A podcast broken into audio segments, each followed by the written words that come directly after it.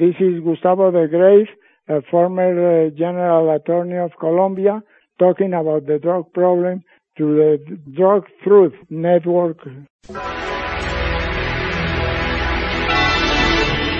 Broadcasting on the Drug Truth Network, this is Cultural Baggage. It's not only inhumane, it is really fundamentally un-American. No more! Drug war!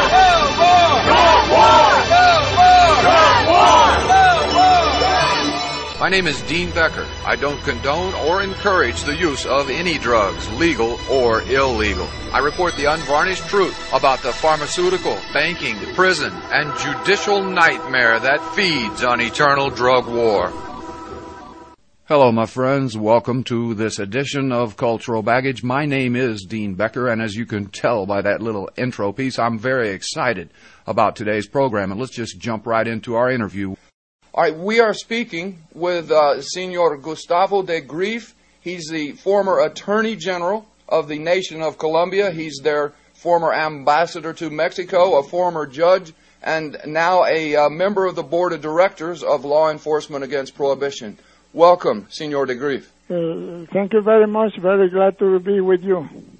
You know, the, uh, the problems of the drug war are not just in the United States, not just in Colombia. It is a worldwide problem, is it not, sir? Uh, that's right. Uh, unfortunately, it's, it's a worldwide uh, problem, and I say unfortunately because if it was unilateral, we could take a mm, countries like Colombia or Mexico or Peru or Bolivia that suffered the the, pro- the problem could uh, take an, a unilateral action and, uh, and legalize. But since it is more a problem, a worldwide problem, uh, a legalization movement would have to be uh, multilateral. Yes, sir. Uh, you came out some 12 or the 13 years ago, I guess it was, uh, against the harms of prohibition itself. tell us what you have observed over the years. Are we making some difference? Well, no. No, the, unfortunately, the situation is exactly as I foresaw it in 1993. In 1993, being Attorney General, uh, we destroyed several cartels, uh, especially the Medellin cartel, and nothing happened in the with the problem of the of the of the drugs.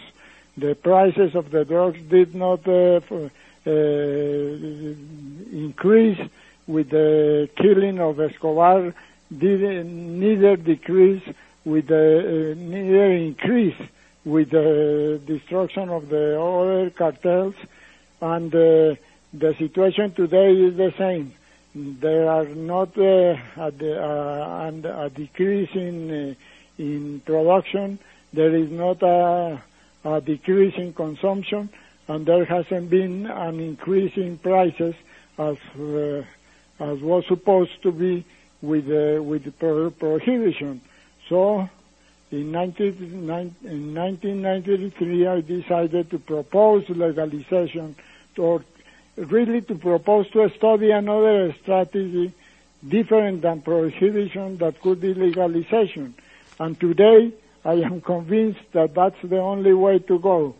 Yes, sir. Um, the uh, cartels, the FARC, the AUC, these are rebel and paramilitary groups in Colombia. They need the drug war to continue in order to thrive. And, and yet, uh, Col- uh, Colombia's Congress is now giving light sentences and offering to embrace these former killers and village destroyers if they say they're walking away from smuggling. Your thoughts on that, sir? Yes, that's, that's right. Well, you know, when I when I was uh, Attorney General, with the beneplácit of the government, we proposed a system of uh, called the surrendering to justice, to offer uh, narco-traffickers to stop narco-trafficking, to surrender to the justice, to uh, give information about the several ways in which they smuggle uh, the, the drugs and offering them instead of that or in, in return of that offering them a diminution in, in the pay, in the sentences. in the terms of jail. Unfortunately, the American government pressured the government, the Colombian government, and uh, uh, they say that they don't want uh, uh any benefits for narco traffickers, notwithstanding that they or uh, notwithstanding that they would surrender to the justice and, and destroy the opportunity of having, uh, at least in Colombia, resolve part of the problem. Uh, with the, with the, being that the situation, the narco traffickers get into alliances with the uh, paramilitary groups, uh, with the uh, guerrillas groups, and the situation in that respect is worse today than it was uh, in 1993 because the interference of the American government. Yes, sir. Um, now, as I understand it, over the years, the, the decades really of the drug war, the U.S. keeps talking about they're going to curtail the growth of the coca plant in Colombia and, and other parts of uh, Central and South America. And yet, uh, recent statistics show that the amount of uh, coca in Colombia has increased over the, the last few years, despite our expenditure of billions of dollars. Your thoughts on that, sir? Uh, well, that's true. Uh, uh the guerrillas and the paramilitaries are financing their operations with uh, war, with money pro, uh, that comes from the narco trafficking, and and uh, the Plan Colombia, which was designed by the former president uh, the, and is uh, backed by the actual president of Colombia and backed by the U.S. government, intended to eradicate the the coca plantations in Colombia. They they have been uh, spraying uh, aerial spraying the the plantations for two years and instead of diminishing the, the, the areas uh, planted, uh, the areas planted has remained almost the same because uh, you know that aerial eradication is good only for four months. If, we, if after the first four months they do not spray again the, the plantations, they grow again and, uh, and the plants uh, start giving uh, the product again. So Uh, eradication is a failure. Uh, it is interesting. There is an interesting uh, paper concerning this this matter called "Addicted to Failure." It is the declaration rendered to the to a sub subcommittee of the Chamber of Representatives of the U.S. Uh, of the United States by the director of the Latin Washington Latin American uh, or La Washington Office of Latin American can be found uh, through internet in the in the address of the Washington Office of Latin America, and it uh, shows the failure of the eradication. So, as I was, as I said before, eradication is a failure. The interdiction has increased, but the production has increased. So the the availability of uh, drugs in the market of the consumer consuming countries has remained almost the same it has there has not been any reduction in, consu- in consumption, and there has not an increase in prices. So the problem continues to be the same, and the prohibition. So why I ask why government does not come to a ration to a rational uh, uh, solution to the problem? What could be a rational solution to the problem? in my opinion, legalization, understood not as an invitation to consume, to consume but as a regulation of the production, uh, trade, commerce, and consumption, uh, along with educational uh, campaigns for the consumers to uh, inform them of the problems of uh, the abuse of, of the in the use of those drugs, and with uh, providing treatment to the to the to the to the to the addicts. Uh, that is uh, why don't we try the problem as a health problem as it is, and not as a problem of a war uh, against uh, some drugs. We are speaking with uh, Senor Gustavo de Greiff. He's the former Attorney General of Colombia, their former ambassador to Mexico, a former judge, and a current member of Law Enforcement Against Prohibition. Uh, Senor de Greiff, I uh, read recently that the level of violence is diminishing somewhat in Colombia, while at the same time it is increasing in Mexico. Is this not uh, just another balloon effect, so to speak? Uh, I, yes, I agree with you. And uh, and and and the, the the the amount of violence in Colombia has diminished, but not not in the in the area of, of, of the drug trade. It has diminished in the daily life in the of the communities, but in the in the drug trade, the violence and the uh, smuggling and the activity continues to continues to be the same. In Mexico, unfortunately, yes, the violence of the of the drug uh, bands uh, has increased, uh, and, and and this is interesting to to point out. It is interesting to point out that prohibition has bring as an intended uh, consequence the violence of the of the drug bands with the legalization, there will not be bands uh, of, uh, of uh, narco-traffickers, as there are no bands of uh, uh, manufacturers of uh, alcoholic beverage or tobacco beverage or tobacco products. Oh, Senor de Greiff, now, insofar as the uh, the laws in, in Colombia, perhaps in, in Mexico, for personal use, there was a recent bill put forward by the Mexican Congress to decriminalize, and yet Fox sent it back for revision. Uh, what is the current situation in Colombia or Mexico? Are drugs somewhat. Uh, uh, well, in Colombia, what is called the, the personal dose is, is decriminalized. In Mexico, as uh, uh, it is decriminalized, the, the personal dose is decriminalized, but the, the former law did not fix any amounts, did not define what was personal uh, dose.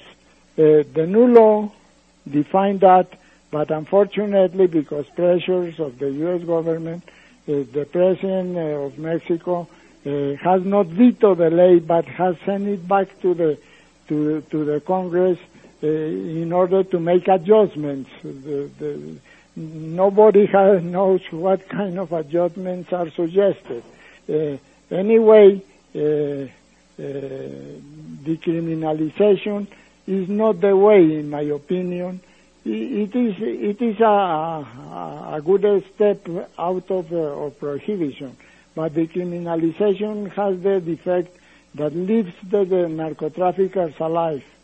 Now, in, in Colombia, just as in the U.S., I, I, think many forces that, that benefit from prohibition often use the quote silver or the lead offer to bribe politicians, judges, and others, and uh, you know in order to make their profits. And this money, billions upon billions of dollars, uh, that we hand over to these narco traffickers, to the bankers, to the all the, the money launderers, etc., is a is hard to resist. Uh, your thoughts, sir? What will it take to open the dialogue for the politicians to speak the truth in this regard?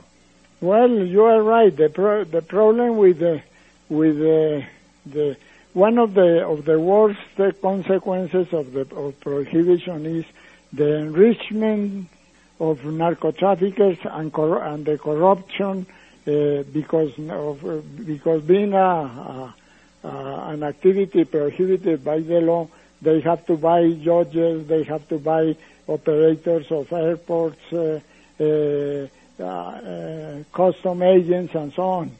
Uh, and and the, the, the trade is in making them very rich, as you say, with billions of dollars.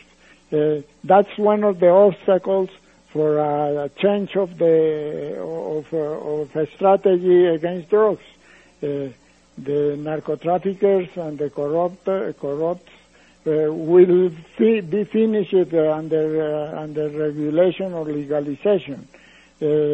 many people that works in the agencies that sustain prohibition would lose their jobs, and that's another obstacle. Uh, the banks that uh, that use the money uh, that or that helps to channel the money of narco traffickers are not, uh, of course, are not interested in legalization. And there, there are some honest people, of course, that think that legalization uh, could bring an explosion in consumption. I don't believe that. I don't think so. But uh, we have to convince those people that that's not the, the those honest people that legalization is a, is a way to do it. And as I was saying, a, country by itself cannot take the measure of legalizing or, regula- or, or making regulation uh, concerning the, the drug trade. Uh, it has to be a, uh, multi, a multilateral decision. But countries like Colombia, Brazil, uh, Mexico, uh, Bolivia, Peru can unite and start pressuring for a, for a, for a, an honest debate on the problem. Unfortunately, the U.S. government is so powerful and is so less in, uh, so least interested in a change of uh, of, of uh, strategy that has not permitted uh, a, a positive dialogue uh, for a change in strategy. Well, sir, I want to thank you for having stood so boldly so many years ago for what I consider to be evident truth. I want to uh, ask you, sir, I, as I understand it, in, in Colombia and in Mexico in uh, years past, certainly in decades past, the, uh, there was not that much use of uh, coca or heroin going on. And uh, it's only with the advent of the cartels and, and their uh, ascension to power that over the years, the people of Mexico and Colombia have started to become consumers. Your thoughts on that, sir? Yes, uh, you are right. Uh, that's uh, that, that's true, and and I think prohibition incites to consume. When I was Attorney General, I was visited by one of the chief of police of of one of the Netherlands towns or cities and I asked him uh, what, what has been the effect of uh, decriminalizing marijuana uh, within the young, the young population of Holland. And he said that the, legaliza- the decriminalization has been a decrease in the number of young people uh, uh, smoking marijuana. And I asked him why why is that so? And he said, uh, the only answer I can give you is that with uh, having finished in prohibition, younger people did not find in, in breaking the prohibition the way of protesting against uh, uh, the uh, homes with problems and against society and so on. And I, I, I think that prohibition has had the effect in our countries uh, of increasing uh, consumption. Uh, as you rightly said, uh, Mexico and Colombia had no problem of consumption before, and they have now that problem also. Once again, I'd like to uh, reiterate we're speaking with Senor Gustavo de Greiff, the former Attorney General of Colombia, uh, a former judge and their ambassador to Mexico. Uh, Senor de Greiff, in closing, what do you see on the horizon? What is it? Uh, what might the average citizen do? What might the politicians do? Uh, is the, is there a window of opportunity available?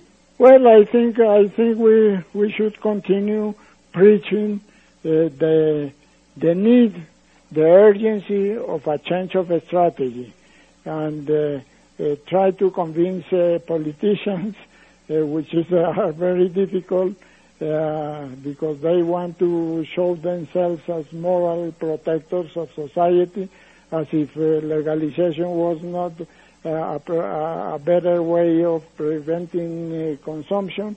And uh, terminating with the narco traffickers and, and terminating with the cor- corruption.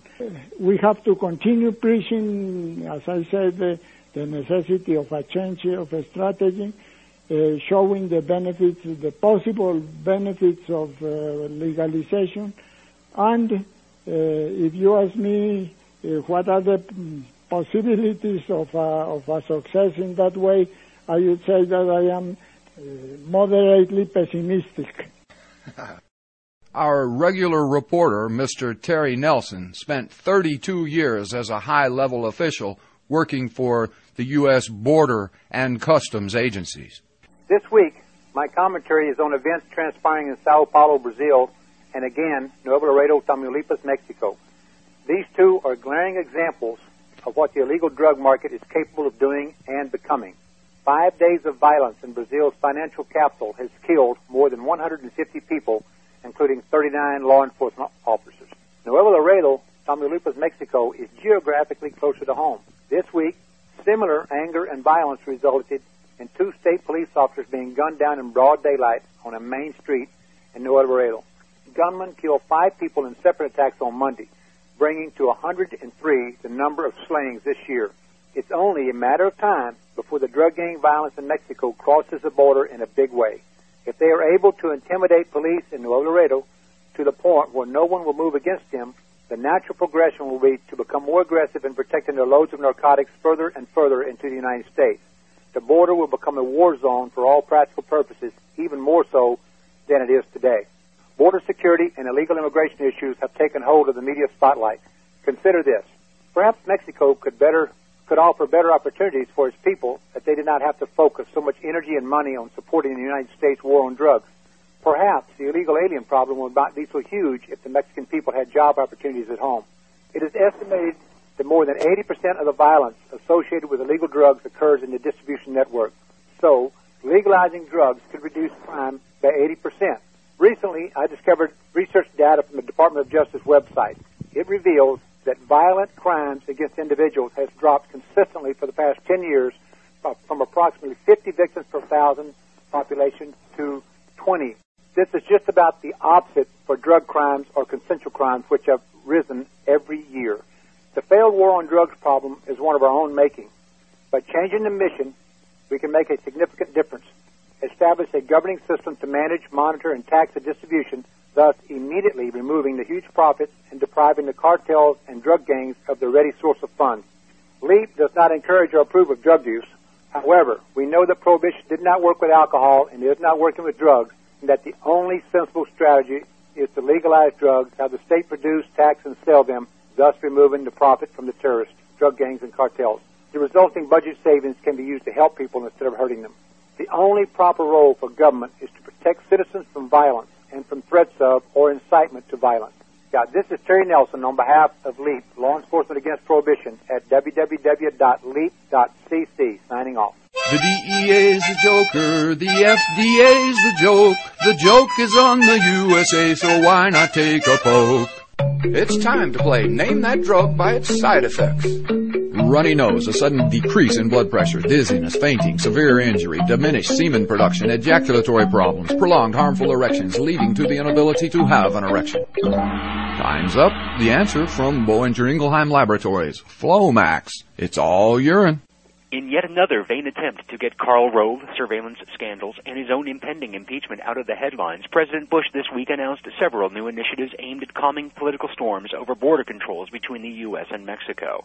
While primarily aimed at immigration, the administration hopes that building a fence and sending more personnel to the U.S.-Mexico border will disrupt drug smuggling. In reality, these moves will fall short. The fence sounds good, but let's get real. First, there's the cost. The initial estimate just to build 700 miles of fence is at least $2.2 billion. But even if it's so high they can't get over it and so wide they can't get around it, traffickers can and will go under it. We first discovered a cross-border drug tunnel around 1990. Since then, these tunnels have grown in number and sophistication, being used to move tons of cocaine, marijuana, heroin, and methamphetamine, along with human beings, weapons, and cash into and out of the U.S. As to more personnel, first look at the numbers. The U.S.-Mexico border is 2,000 miles long. 6,000 guardsmen would hardly be noticed. Then there's the problem of corruption. Even some U.S. military personnel assigned to anti-drug work have gotten involved in drug smuggling. Most of our National Guard would remain honest, yet some would inevitably succumb to temptation or possibly be forced into crime because of threats to themselves or family members. The bottom line, don't believe the hype. The drug war can only be won after we repeal prohibition. For the Drug Truth Network, this is Doug McVey, editor of DrugWarFacts.org. Each week we produce the following segment on behalf of the cowardly drug warriors who refuse to come on the program. Today I had an epiphany. Maybe you're right. Perhaps the majority of Americans do not support the drug war. Did you know that only 39% of eligible Americans voted in 2002? What if all 61% of those who didn't vote opposed the drug war? That would explain it. That would make you right. And that would change absolutely nothing. Riddle me this. How many times do 61% of the population have to not speak before they're heard? The answer is who cares? If you don't participate, then you don't get represented. Sound un-American? Our founding fathers would differ. They would tell you that if you cannot defend your liberty, then you don't deserve it that you deserve to see your friends and loved ones hauled off and locked away, that you deserve to be searched, to be jailed, to have your life torn apart. That's what they would tell you if you were right, which you're not. But either way, you'll eat your drug war and you'll like it. This has been Winston Francis with the official government truth. Poppygate, bizarre news about the U.S. policy on controlling heroin, featuring Glenn Greenway. In Afghanistan, another record opium poppy harvest is widely anticipated due to fair weather, hard work, and international hypocrisy. The United Nations Office on Drugs and Crime says that, quote, we expect an increase in most provinces this year, end quote. U.S. occupied Afghanistan now produces 90% of the world's opium, by tolerating this enormous narco economy, the Bush administration has gained an effective monopoly of the world's heroin trade. Incredibly, the U.S. has become dependent on selling heroin while arresting hundreds of thousands of its own citizens each year for buying it. In contrast to Colombia, where the U.S. sponsors difficult, dangerous, and expensive aerial eradication of green coca plants camouflaged in green jungle, hundreds of square miles of brightly colored Afghan opium poppies, contrasting vividly against the arid countryside, provide the perfect target for aerial eradication, yet no such eradication has occurred nor is anticipated.